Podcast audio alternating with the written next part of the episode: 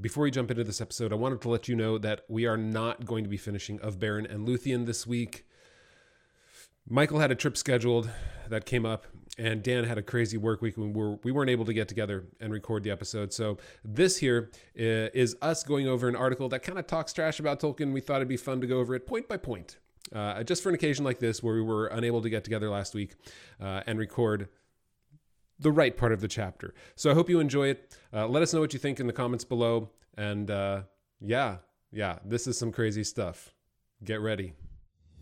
Before the Rings of Power, there were the Silmarils. Before Sauron, there was his master, Morgoth. Before Aragorn and Arwen, there was Beren and Luthien. Welcome to Window on the West, where we explore all the ages of Tolkien's Middle-earth. With your hosts, Jonathan Watson, Michael Grumbine, and Dan Coates. We're going to take a look at this amazing article about 10 ways that The Lord of the Rings has aged so poorly. So few people like it these days because it's not mm. hewing toward what uh, modern Western civilization says The Lord of the Rings should be. Uh, this is an article that came up on uh, CBR.com. Does that stand for something? I don't even know. I don't even think I want to know. However, we're going to go through it, all 10 reasons here. I think it's comic book review. Comic book review. All right. Mm. Not but, a site I necessarily frequent very often. However, so so what they're telling telling us here is that the Lord of the Rings hasn't instu- hasn't entirely stood the test of time. For um, what they're getting that evidence from, I don't know, because it's always at the top of of uh, best selling books, and all the books that come out hit the bestsellers that are referencing the Lord of the Rings. Uh, but even though uh, Tolkien is largely responsible for modern fantasy uh, like many books that came out in the 50s, elements of Tolkien's work haven't aged particularly well. So, um, and though they're saying they're not bad things, they're just not good enough. And good, mm. en- good enough can get you canceled enough these days. Uh, so let's go through these through these ten reasons. Um, and I love this. Right? They say they're problematic and offensive, which to me is now Dan working at the Babylon Bee. Oh, Oh, these no. are these are this is a phrase that I think almost goes in most satire articles these days. It's yeah, like, it's just problematic. Those are those are the words that you use when you don't Concerning. have facts or logic on your side. It's like this is problematic. It's because it offends me. Like it's right. you know, and, and I love it. It's uncorrected. We didn't we didn't we didn't put them into the correction chamber, into the classroom that would tell them, no, you're not correct. Here's the correct way to write The Lord of the Rings now. Yeah. All right. That's so let's get to this. Here is number 10 of all the ways The Lord of the Rings doesn't hold up anymore. Number 10, Tolkien's writers feature. Fo- let me start over there. Tolkien's writing features plot cul-de-sacs for the sake of world building. I think this author was really proud that they used the word cul-de-sac with plot. uh, but the, I don't even know what this means. Here's what they write: right. Tolkien's Tolkien's Middle Earth is one of the most. First of all, Middle Earth is always Middle Dash Earth, so mm-hmm. no problem there. Uh, is one of the most meticulously crafted fantasy settings in existence. Apart from Lord of the Rings, he details the history of Middle Earth in the Silmarillion and had tons of personal notes on the world. While this makes for an incredibly rich setting, it occasionally resulted in clunky storytelling. If there's one thing that I thought about the Silmarillion when I read it, it's clunky. Mm. It's not. Uh, when the main four hobbits take an unplanned detour through the Old Forest and meet the strange Tom Bombadil, readers are treated, treated to many pages about a character who will soon disappear from the plot. While this establishes more about the world of Middle Earth, modern audiences, modern, the famous modern audiences, are used to very streamlined stories and expect every chapter of a book to advance the main plot, kind of like, I don't know, the Da Vinci Code, right? Everything happens on yeah. every page, and it doesn't ever go anywhere. But it's streamlined. I, I have a all right. Hot hot takes from each of us. That was Jonathan's. Go. go. I was going to say I have a feeling this is going to be a, a common thread through all these points that modern audiences don't expect X, so therefore X is bad. It's like rather rather than thinking maybe there's a problem with us, maybe there's a problem with modern audiences. Yep, you you hit the nail on the head, Dan. The presumption of this whole article is that if something doesn't age well, it's it, the basis as we go through each of these points will be almost always, not always, but almost always. Each of these ten talks about how it just modern audiences expect something different, and the very fact that they expect something different is somehow implied to be wrong. Now there are sometimes other reasons given as well, but That's Not the most just- common. not That's the most common one, and that's and that is puerile. It's but, infantile. it's but clunky. Clunky is the word this person Mm. uses, as if it's it's not even expertly done. Like, would they go back and read the Brothers Karamazov or Moby Dick and say, "Oh, it was clunky because it took too long," and he talked too much about whaling, and there was too much discourse in the Brothers They would. Karamazov. They would, in fact. they would. It's just that it also speaks to the uh, complete ineptitude of this person as a an actual reader of good things. Right, and and my my hot take is it's your your problem, Mister Critic, is in the title. Tolkien's writing features plot cul-de-sacs for the sake of world building. Um, it's world building. It's what made Tolkien's work, work great. So the fact that there's cul-de-sacs, that's what happens in world building. Um, and and so and and that's what makes it so rich, as he himself admits. So that's the problem with number ten. Yes, and not clunky. Yeah, with with with this point just alone, it, it, I'm trying to find the words as to say this, but like, there's no objective standard here of that he's critiquing Tolkien on. It's purely subjective, and so even if someone were to write a book now that would fulfill this this point of uh, get, getting rid of all cul-de-sacs for the sake of world building. Um, then what, what happens in 50 years when the standard changes again and, and then the new postmodern audiences don't like what you just did you know it's it's, it's all if it's always subject to change you can't really ever attain it Well, and, and for them, for them, Dan, that's what the good is. The good is always having something new, always being able to trash the past and say, therefore, we need to have new stories. There can't be anything of enduring or objective good. Um, So, so of course, they're going to do this. So number nine. Now that we've moved through plot cul-de-sacs, I think it's time to move into random characters show up for a short amount of time. So now the problem isn't that things are too long and clunky. Now they're too short. So um, we, it's the Goldilocks approach to writing. You've got to have it just right. Uh, this is what he writes: The Silmarillion and some of other Tolkien's other writings, which were compiled in the history of Mid- histories of Middle Earth, dash Middle Earth again, cover a lot of the world's history. Some characters from these writings, notably the elf Glorfindel, make small appearances in Lord of the Rings, but, but don't influence the plot too much before leaving.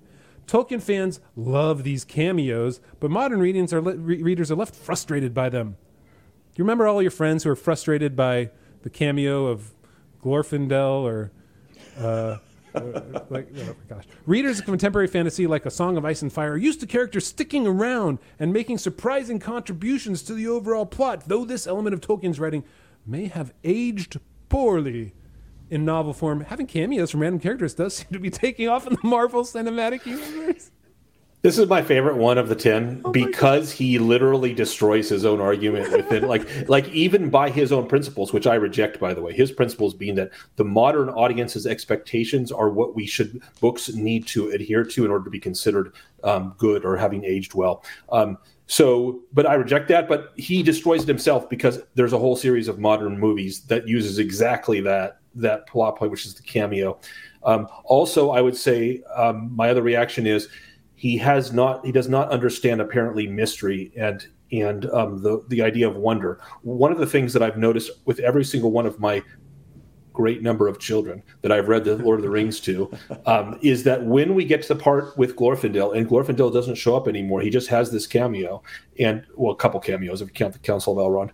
Then he you have a situation where this sparks their imagination. They, of course, you might say, well, they would love to hear, see more of Glorfindel. Okay, maybe they would, but but but what? But the there are plenty of other characters to, to for them to ooh and ah over, and Glorfindel is has this nature for them, which is they sit and they wonder about him.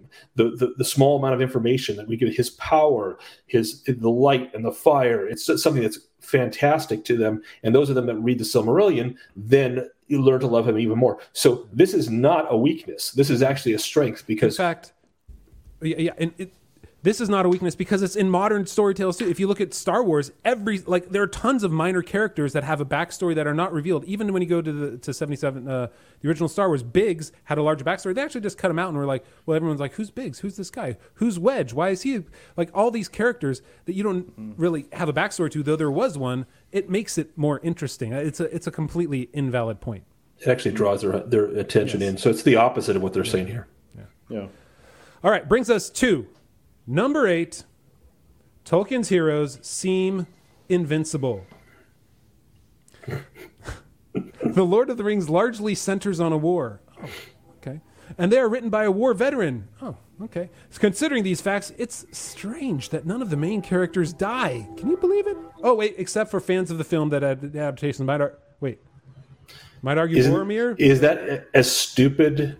I'm like, what? Boromir dies. He's like a major character in, in, a, lar- in you know in the last half of of the Fellowship of the Ring, uh, and he dies doing what he should do, and he dies like he's as a complex character who realizes the, the the error of his ways. Let me finish reading this. Of course, a character doesn't have to die to be affected by war. Tolkien himself knew that very well. However, modern au- modern audiences. Ding ding ding! there take a. Take a swig every time you hear that.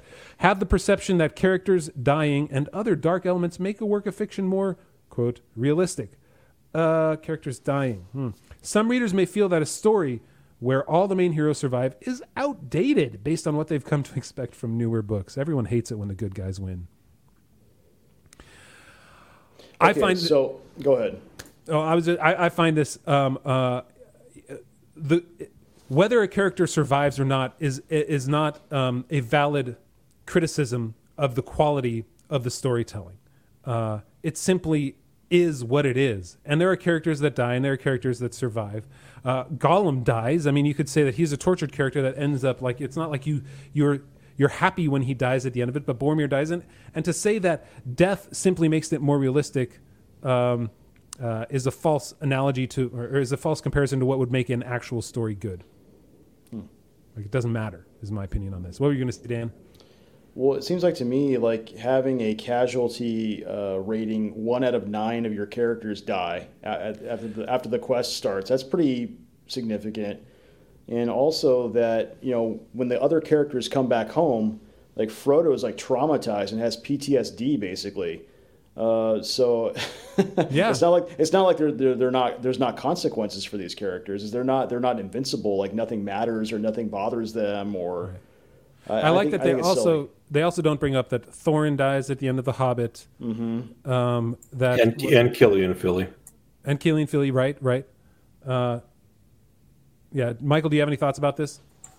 Invincible does not mean what they think it means. They're, they're, the entire backdrop of Tolkien's story is about how the main the heroes are not invincible. In fact, they're on the losing end. They cannot possibly hope to win in all the wars that they engage in. That's made very clear, and they're they're fighting a hopeless battle. They just have this one um, avenue open to them that is not about battle and warfare. So in battle and warfare, they're they're in fact the opposite of and and so many characters are killed. Um, and and you you mentioned um, Frodo and Sam, or Frodo being being uh, having a, a kind of PTSD and this wound that won't heal. But there's also people that like Eowyn and Merry um, who face the Witch King, and they they don't they they have are marked to the end of their days, and Faramir, who's who, who's um, um, you know uh, shattered by his fa- his own father. Denethor dies, and I mean Theoden dies. Theoden dies. Um, you know, like like there there are so many characters that die that it's just. It, and, and the I mean his work being an epic has so many characters. So the whole his heroes seem invincible. I don't think you, you're reading the books, not the books I'm reading anyway. Agreed. All right. Number seven. Some of the Lord of the Rings main characters lack agency.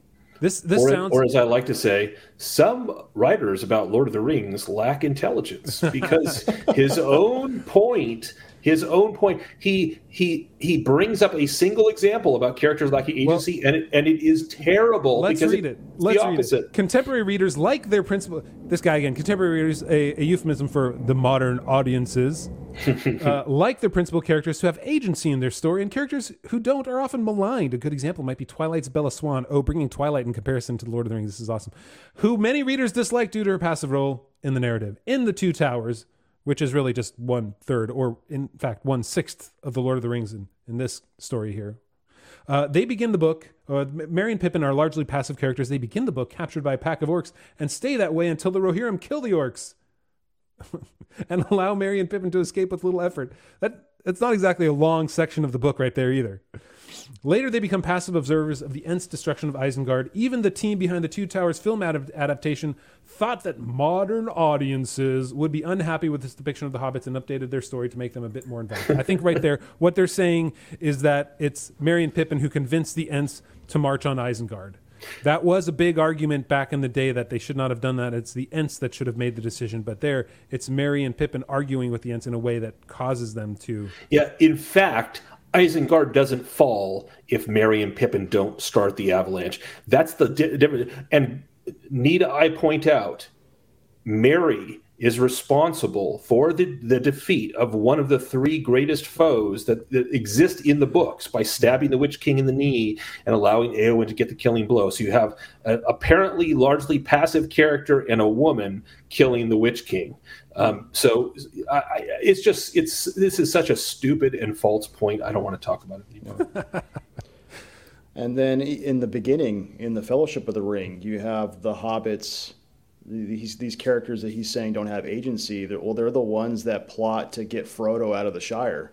No, that's and right. They're they're the ones that Good take point. the initiative to get him out, and it's it's like saying they didn't do that. Oh, okay. So because well. they don't have agency in this one part of the entire story, they don't have agency in the entire part of the story. Right. Well, that's, it's also also saying. agency is like your definition of agency is apparently unbelievably simplistic because you have to actually be the one swinging the fist to to to to be an agent. No, they're the ones that brought about the swinging fist that destroyed Isengard. Yeah. So they they were the agents. Yeah. This is this is well, again. And, and go ahead, Dan. Well, I was going to say, no character in any book ever has agency. They only do what the author tells them to do, right? so this, this is just right, like right, right, right, right. Yeah. Other, otherwise, you're left uh, it, it, like if they say no characters have agency. If it was just like Frodo and, and Sam and, and Merry and Pippin sitting in a room talking together while things happen around them, okay, maybe they're sitting at home smoking pipeweed and, and, and everything happens around them. That's not having agency but they're on a freaking quest. They get captured by orcs. Boromir dies because of them. I mean, you would say that. I mean, the, that's not positive agency, but that's them actually influencing the way things happen because of who they are. So I don't know, man. agency is a word used in um, graduate literature classes to somehow make yourself sound smart. That's where I'm going to leave this. And exactly. Let's move on. Number six the story it takes a while to get started. Oh my goodness. hey guys, did you know that a lot of modern media, books included, are very concerned with hooking audiences as quickly as possible in an oversaturated landscape of fiction? It makes sense that books need to do everything they can to prevent readers from putting them down and moving on to the next one. Yeah, makes sense. Do you know why the modern scene is oversaturated with fiction because of the greatness of the work of this man in no small part. It's because he built a world which is, and he took so long to do it, and he and he made so many elements, put so many elements in, and I would argue the start of the Fellowship of the Ring shows you the Shire, it shows you the good, the goodness the hobbits come from that they leave to face the danger. Same thing with the Hobbit um, in in uh, the the yeah in the novel hobbit. Yeah. this is this is this is so silly. It's like you don't understand. This is a, yes you're right. This is a different kind of book than the ones that any later uses an example about from from brandon sanderson's um, you know uh, famous um, oh shoot just went blank on the name of the cycle that uh, his his Mistborn? fantasies fantasy sci-fi novel. What's that? Mistborn Nope, not Mistborn. It's same universe but different. Different. It's the um, uh, something of Kings. So the way okay. of Kings. That's anyway, right. anyway. So yeah, he has a very exciting start to his. Yeah, great. So so what? Brandon Sanderson says that he owes so much of what he does to Tolkien. So so now you're saying Tolkien should have been more like Brandon Sanderson? You're an idiot. I, I love that that there are there are there's like Dan mentioned at one point earlier on another one of the facts one of the 10 reasons here there is no logic or fact in anywhere this year. It's like it's, it's the standard for audiences who are used to fantasy stories. I'm like, what? How much does that actually encompass? Because a lot of fantasy stories, if they've ever read Robert Jordan, you want to talk about some slow parts. There are some incredibly slow parts in Robert Jordan's Wheel of Time, and so like whole books say, that are all slow parts. The Fellowship of the Rings opening will likely feel quaint and outdated First of all, the Fellowship of the Rings opening also has Old Man Willow. It has the Barrow Downs. It has escaping a Nazgul. Uh, it's Tom Bombadil and yeah, Tom and Bombadil. Yeah, there's and... a lot of stuff that happens, and they could say like, well, the people that uh, the only thing that I will say is that most people lose it if they're not invested yet in, or if they've taken too long to read it. Um, or if somebody told them to read it, you're going to love it, and then it doesn't catch them right away. Is they lose it at um, Council uh, the Council of Elrond. Of Elrond. Yeah. Yeah. where there's a lot of exposition that goes on there, but all you got to do is make it through that, and that's not even that bad though. I mean, it's like what 15 pages, maybe, Mm-hmm. maybe. Yeah. But this comes from somebody who's used to scrolling through TikTok and um, wants the next quick adrenaline hit Yep, rather than actually so. taking the time to read something. Yeah, you've got you've got a uh, a 60 second attention span, and you cannot give yourself to anything for any longer period of time, and let yourself develop into it. it. It's this is a problem with modern audiences. It's not a problem with Tolkien. Modern audiences. Yeah, It's a you know So- it's it's a problem with just a lot of people the way people are. It's like they, they don't have the patience anymore to do anything, let alone That read is a book. true. How That many is people true. do you know who are like in my life? I, I know very few people who are always reading, like who are who are always reading a book. There are very few people like that anymore, and it is a Hmm. it is a sad thing. So from the next one, that's so much for number six, which is just him not understanding how great books work. But Let's move on to number five then. Hmm. The Lord of the Rings books lack diversity. What are they talking about there? Dwarves and elves and hobbits and humans, yep, trolls. yeah, it turns out there's more Orcs. races than you'll find in most movies and books. Did you guys know? Because Tolkien was largely inspired by white European history and myths, The Lord of the Rings is not a very diverse series of books. The main cast of characters is all presumed to be white based on the books and even adaptations of the work. Reflect this lack of diversity. I'm sure they're very upset with the history of Europe being very non diverse, too. They, we, we need to not talk about the actual history of modern, the actual history of medieval Europe and its lack of diversity. But representation in media matters, Michael, Dan, as some studies have suggested that positive representation can lead to a greater acceptance of people who are othered. Oh man, I hate that word. Having a series of books featuring all white lead characters is a notion that feels dated with today's sensibilities. How much do we need to talk about this? Are, are we going to be Well- shut down if we even talk about this? This is a product. This is a product of a failed ideology, or not. It hasn't failed yet, but it is. It is in the process of failing. It's totally bankrupt. This is a ridiculous notion. That's like saying if somebody were to write, uh, take a book about the Lay of Gilgamesh, that the fact that they were they they included mostly characters with dark skin would be a lack of diversity because they're all dark skin characters. Um, Well, this from goes to the point. It, w- diversity is not a value.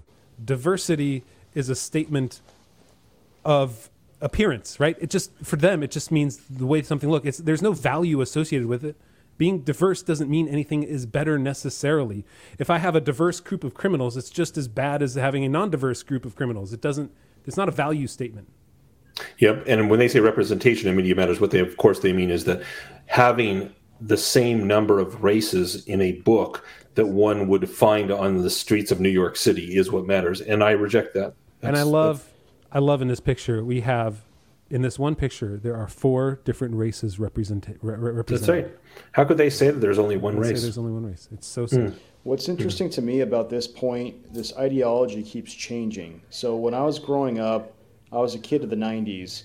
Uh, diversity meant uh, skin color and it meant gender in terms of two genders. It was having more women represented ha- and having more people of color represented. And just like the last five years, this has shifted to now being LGBTQ plus inclusive. It's a, it's like an ever expanding diversity that must be met. And so, if we try to meet that standard today in whatever writing you're doing, who's to say in 20 years they don't invent another 500 genders and now you're outdated again? It, it's It, it, the the goalposts are always, always, always moving, Yeah. always, or growing narrower. I guess. I mean, uh, Yeah. the the diversity to me, and you can shout me down if you want to. It simply means not white male. That that's that's what diversity means. It- It's more defined by its its negative than its positive. So, I don't know. So let's move on. Number four. Some races in the Lord of the Rings are inherently evil. Oh, the problem of evil. In The Lord of the Rings, there are certain races that are only represented by evil characters. The orcs, uruks, and goblins, for instance, only appear in the form of evil, evil antagonists, leading readers to believe that all members of these races are evil. I wish Tolkien had talked more. They had talked more in the, in the movies about the good orcs that Tolkien talked about in the Silmarillion. Tolkien said nothing. Is I'm joking. No, Tolkien said nothing is evil in the beginning, which is a good sentiment. Oh, they gave him a little bit of a back back back yeah. pat. However, when every character from a race is shown to be evil, it does make readers think that every member of that race must be evil, even if the race is depicted as fantasy races. The idea that a group of people, all uh, that a group of people are well, okay, they is all born is all born with the same immutable qualities is outdated and frankly problematic. I do like the image of this guy patting Tolkien on the head. Hey, good job. You, you did it. You almost did it. You, You're halfway there. so condescending.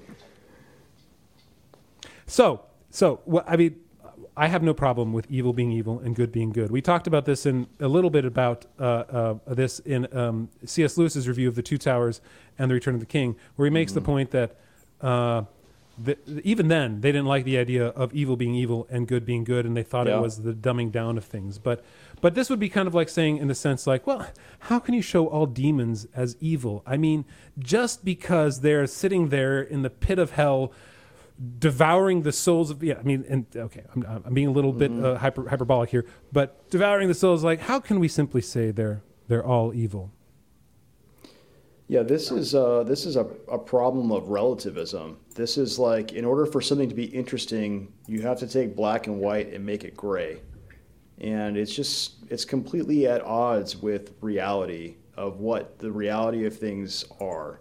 Mm-hmm. It's just that there is true good, there is true evil, and you have characters in, in Lord of the Rings. Tolkien has characters that struggle between those two. You have Boromir, you have Frodo where they you know they want to be good and they are tempted by what's evil.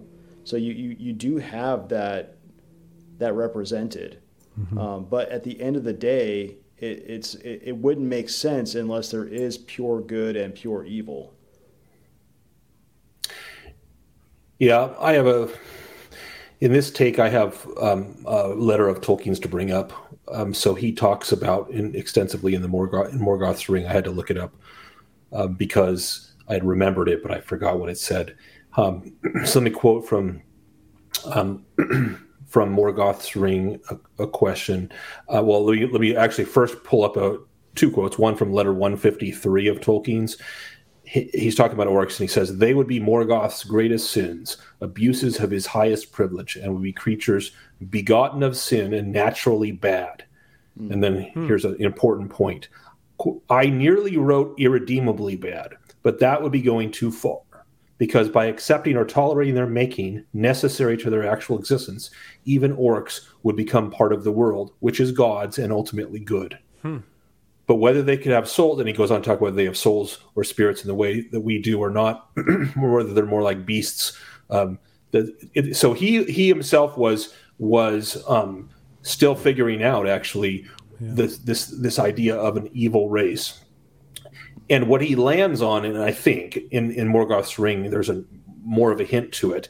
He says, um, "But even in this, before this wickedness of Morgoth was suspected, the wise in the elder days taught always that orcs were not made by Melkor, and therefore were not in their origin evil. They might have become irredeemable, at least by elves and men, but they remained within the law." That is, though of necessity being the fingers of the hands of Morgoth, they must be fought with the utmost severity. They must not be dealt with in their own terms of cruelty and treachery. Captives must not be tormented, not even to discover information for the defense of the homes of elves and men. If any orc surrendered and asked for mercy, they must be granted it, even at a cost. So, so Tolkien's pointing out that because their origins, they, they, he's painting a vision of a, a race of beasts of creatures that were first made good and then irredeemably or perhaps not irredeemably um, corrupted by Morgoth. So in because of the fact that they that in their or original nature they were not evil, that there's there's a burden upon people even in war to deal with them without um, cruelty, etc. So that's a it's an interesting point. So he's he my my comment to this is that they're not inherently evil. Orcs are not inherently evil. They're, they were corrupted and made so by Morgoth.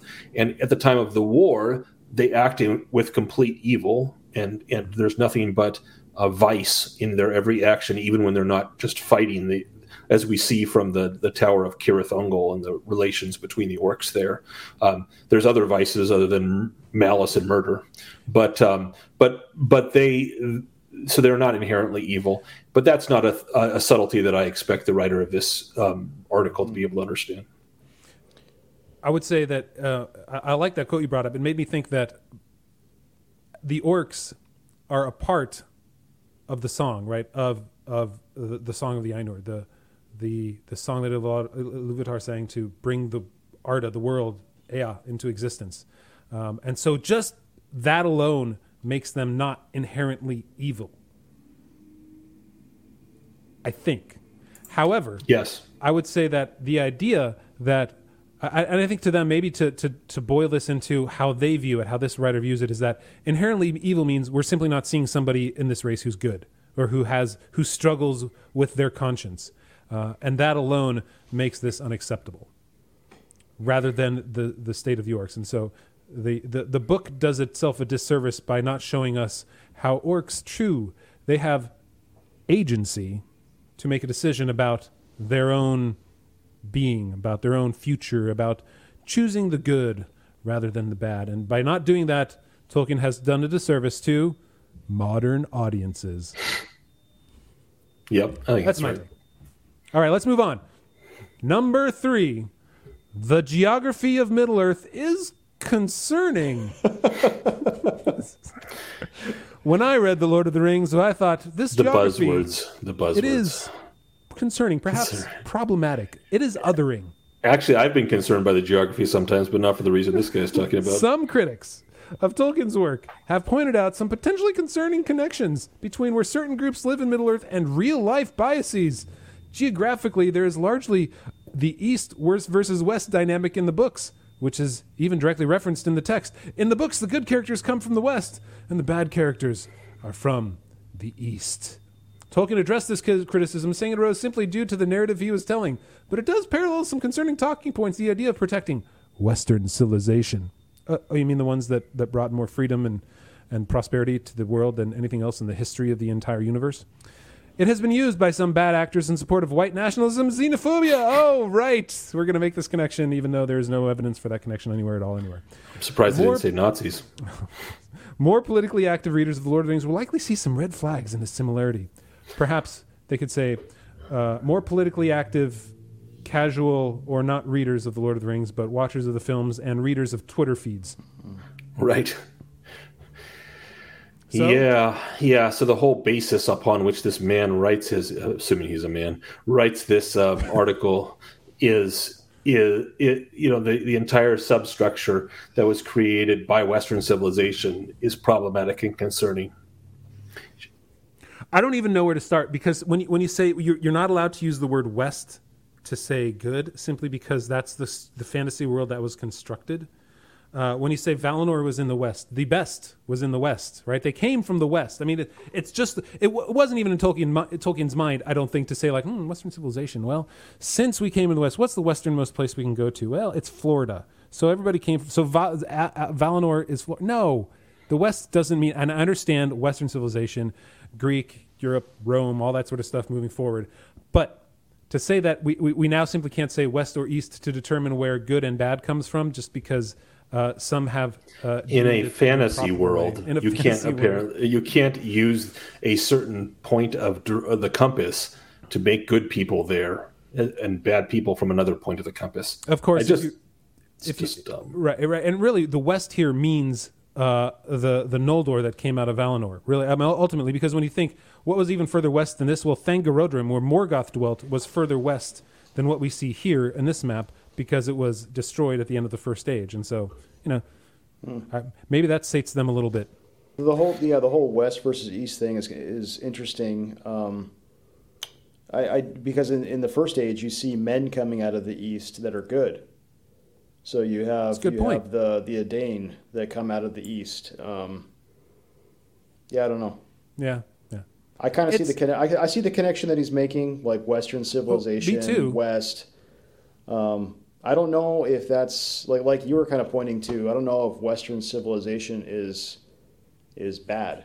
Um, So like even Yeah, if right. even if that connection is there, is that bad? Right. Well, know. they simply say because Western civilization is, is is is a euphemism for nationalism and xenophobia. That's that's the connection they're Yeah. trying to make, and because White nationalism. Po- it's like- racism. like- yeah. so so like pe- people in the East don't have nations and they don't hate other races. I'm right. sure. No, no, no, no, no. If, if if you were to Yeah, move, clearly you've to, never been- to he's never been to Japan, the- to Dan, Asia. you would be completely 100% accepted as a Japanese. No, you Right. wouldn't. Yeah, yeah, I'm that sure. never happens. Um, anyway, uh, it's it's it's much ado about nothing because they have to find something, and so political activism will simply use East and West somehow in the Lord of the Rings to make it less uh, in their own minds because it has to be because it was written by a white cis hetero male. Sorry, cis heteronormative male. all right, And that's, that's, it for that's number all we have to say about that. Let's move on. Number three, or oh, whoa, let's move on. Number two, Tolkien's work features uncomfortable racial terminology.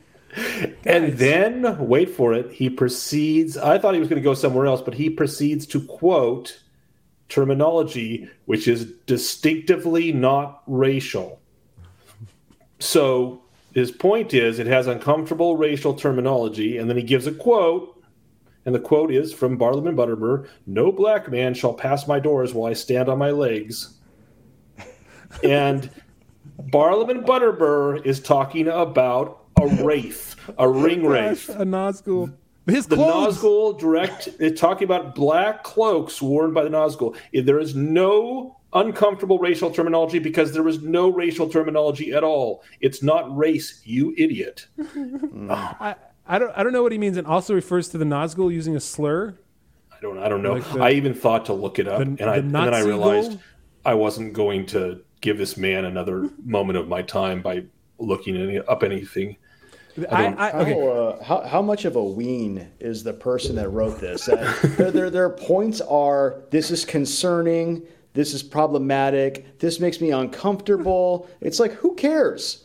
Like, uh, like just get over it. Like that. That's my immediate. That's my Dan- immediate reaction to this. Dan, it's detracting from the intended message of love and cooperation. Okay, so this is my favorite sentence of the entire article because all of a sudden, this person that is so uncomfortable and so concerned and finds everything in Tolkien so problematic, now they uh, now suddenly they know what the intended message of Tolkien was. They have it; it's theirs. They're to, to bestow upon us. And and uh, what do they do? It's the intended message of love and cooperation. How do you, how about this, dude? How about you read the books to find out what the intended message is, not inject your your hippie crap on on this on, on your review of this. That mm. isn't the intended message. It isn't love and cooperation. Yes, there is love. Yes, there is do is mean? cooperation. That's Sam not the. in- Sam and Frodo and Gollum cooperate together to destroy the ring. It's, I got your love right here. Yeah. I so this is this is uh. what it produces in me. It produces the urge to violence. I would love to Yeah. see a person like this try to read the Silmarillion and see what the, like what's the intended message of the Silmarillion. Yeah. Everybody dies and there's no hope. I, I, It's like, love and cooperation. Clearly. Yeah. Oh my god. Yeah, they, they always latch onto these these themes that for Tolkien are probably present. They're probably somewhere in his his his reason for writing. He's he's concerned about beauty. He's concerned about truth. He's concerned about um, uh, honor and and uh, keeping your word and keeping your promise. And and so there's all these high themes of of heroism and and, and and the epic. And- Integrity and heroism and hope how that and, and- how that plays out in the virtues of, of a life. Um, but they, they always like just cherry pick. Like I'll take that one and I'll take Yeah. this one, and then I'm going to bring in my ideology over here. And okay, this is what Tolkien's supposed to be. Like, I don't even Yeah. think like cooperation is not a message of the Lord of the Rings. Like you said, it's heroism, it's integrity, and the choices that you make can look like cooperation when heroism and integrity are involved. But it's not like you know what because you're an elf and I'm a dwarf and we've got hobbits and humans. Let's cooperate. That Yeah. was not the message of the Lord of the Rings at all. In fact, there was You, more. you know, you know who did a lot of cooperation in Lord of the Rings? The Nazgul. They, co- they cooperated Right perfectly. They- they were a great they- team. They never fought amongst themselves. and and they were black, so it was okay. yeah, that's right.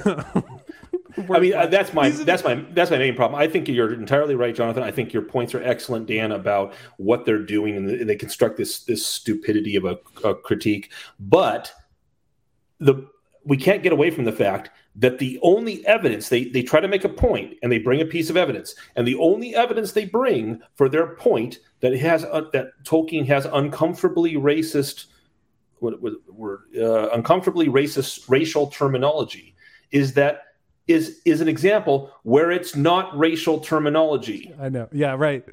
It's descriptive. They're describing like the color of a cloak. Right.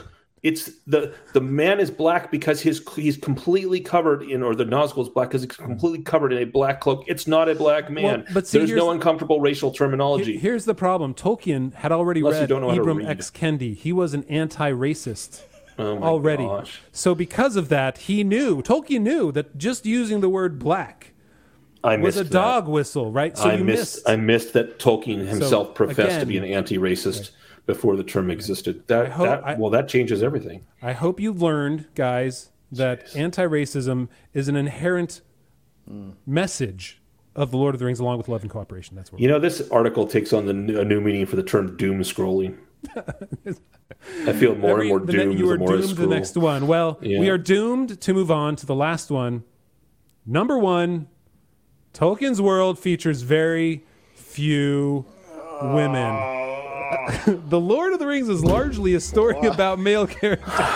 but female characters in Tolkien's word, work are largely sidelined or defined by their relationships to men in the story by today's standard hey guys, today's standards. This type of story, you're not allowed to tell stories about men. This type of storytelling doesn't really hold up. Similar to ensuring there is good representation across races, dwarves, elves, Maiar, humans. It is also important for men, for media, to portray characters of multiple genders, multiple, so I can be three genders at the same time.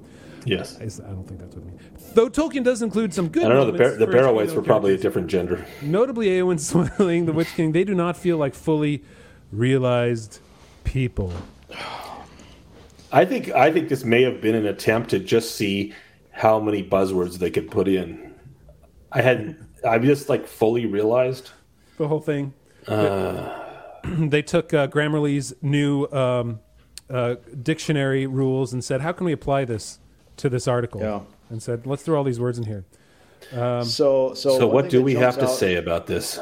So, what one thing that jumps out to me reading the Silmarillion with you guys and reading the Lord of the Rings is there are prominent moments, and even this article admits there are prominent moments when there are women who kind of break out of a stereotypical role for women, and they and they are valiant warriors in battle, or or through the, the sheer strength of their will, they lead their people, like the, the people of um, Haleth. The people of Haleth. They, they they renamed their whole people because they all follow this this one woman because she leads them by the sheer strength of her will.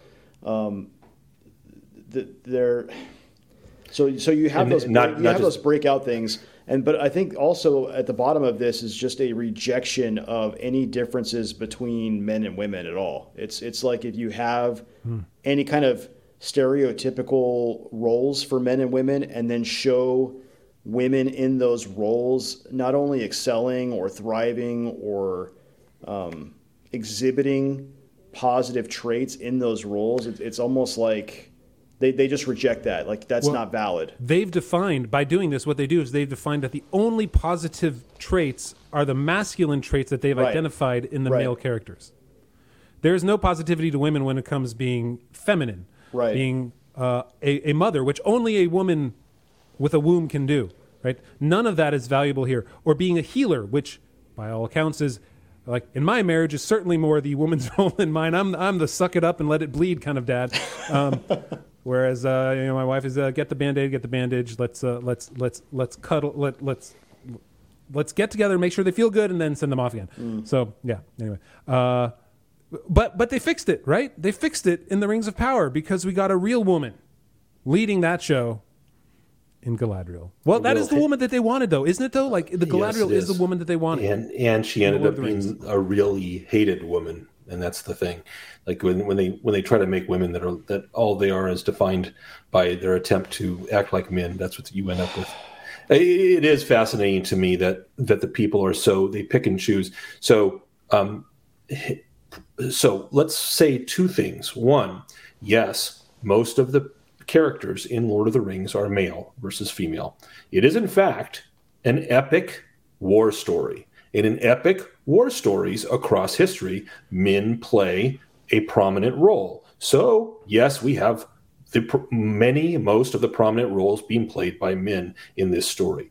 That makes it an epic war story. So, that's mm. point one. Point two, we always ignore all the great things that the women do. So, I would call people who have read the Silmarillion's attention to the fact that there are exactly that Sauron is second fiddle to the great big bad in Middle Earth, Morgoth. And there are only two beings in the history of Middle Earth that have conquered Morgoth Tulkas, the Valar of War, and Luthien Tinuviel, a woman. So it, that's it. Those are the only two. And mm. so one of them is a woman.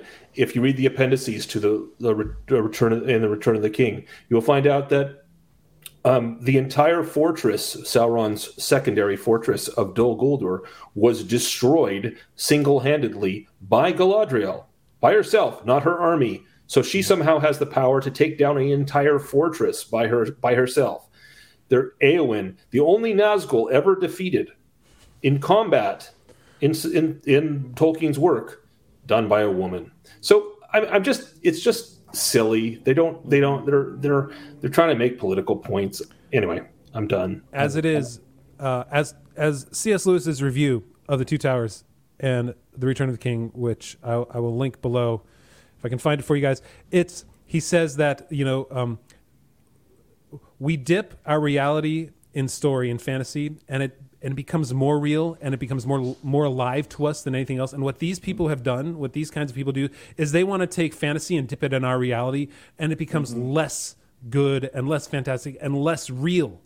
Um, and, and, I think through this kind of an article, that's that's what we see. Yeah, I, I, don't want what this guy's peddling. I don't want what mo- what he thinks mo- most modern audiences want. If that's what they, they do want, ain't for me. It ain't. It ain't for, and it isn't what made Tolkien great. I think he lives in a bubble, and the modern audiences is himself and two of his friends that went to grad school. You're probably right. yeah, that, that, that, watch still watch Mean Girls every once in a while. so, well, I, th- I, think I think it's proven in the fact that he's still writing about Tolkien all these years later. He's right. not. That's he's right. not writing about something else that they've created. It's they yeah. have to try to take this down. If Tolkien had done everything that he had, if it had a, all these biracial, multi-gender, you know, 50 plus percent women, um, um, all of like East versus West, South versus East was something different than the West. Um, if he'd done all that and written all that, it wouldn't be around today. No one would care. Yeah. So, uh, yeah, yeah. Well, you know, but it, we, we can just remember if you want to see all the great ways that these 10 things have been implemented in a fantasy story that I won't call a Tolkien story, but a fantasy story. Go watch The Rings of Powers, and you can see That's how that right. turned out for him. Both of you who liked it, you can contact me and well said. Tweet me at, at, at, Torque on Twitter. Well said. Well said. All right, guys. Thanks for following through all this with us. Uh, I just felt like this would be kind of fun to see like how bad it really, really is, and to to know the dangers that are out there in a way. Right, there are a lot of people who really believe this. Like they really believe that um, Tolkien was racist because he called a Nazgul black. Like they really believe this. This is to them, this is the great sin. And we have to fight back against this kind of crap and call it out when we see it because if we don't, then it's just going to keep growing and growing. And that's what ha- what's happened in schools. That's what happened 20 years ago when I got a degree in literature. And I'm sure, I'm sure it's only getting worse because using words like othering and agency and modern audiences, right? Those are the things that fly around in um, in those circles today, and it's complete worthless crap. Like it, it doesn't hold. Doesn't they have to talk about Tolkien rather than talking about anything good that's new because there's nothing good that's new coming out of these circles anymore. That's my final take on it, guys. Very cathartic. Thank you. Appreciate it. Yeah. Think, All right. Th- oh. Nope. Go ahead, Dan. You close us out. I was going to say, just in my summing summing up of what I'm thinking is that good stories are rooted in reality and truth, and what this article is is just this person's subjective feeling. It's not reality or truth, yes. and so it's it's not good storytelling. No. If, if, you try to meet every one of these criteria to to satisfy modern audiences, it, like like Michael was saying, we would not be reading Tolkien today if he wrote it for this purpose. Exactly. Agreed. Everybody, go read the Lord of the Rings and don't watch the Rings of Power. That's my final take. See y'all. All right. Bye.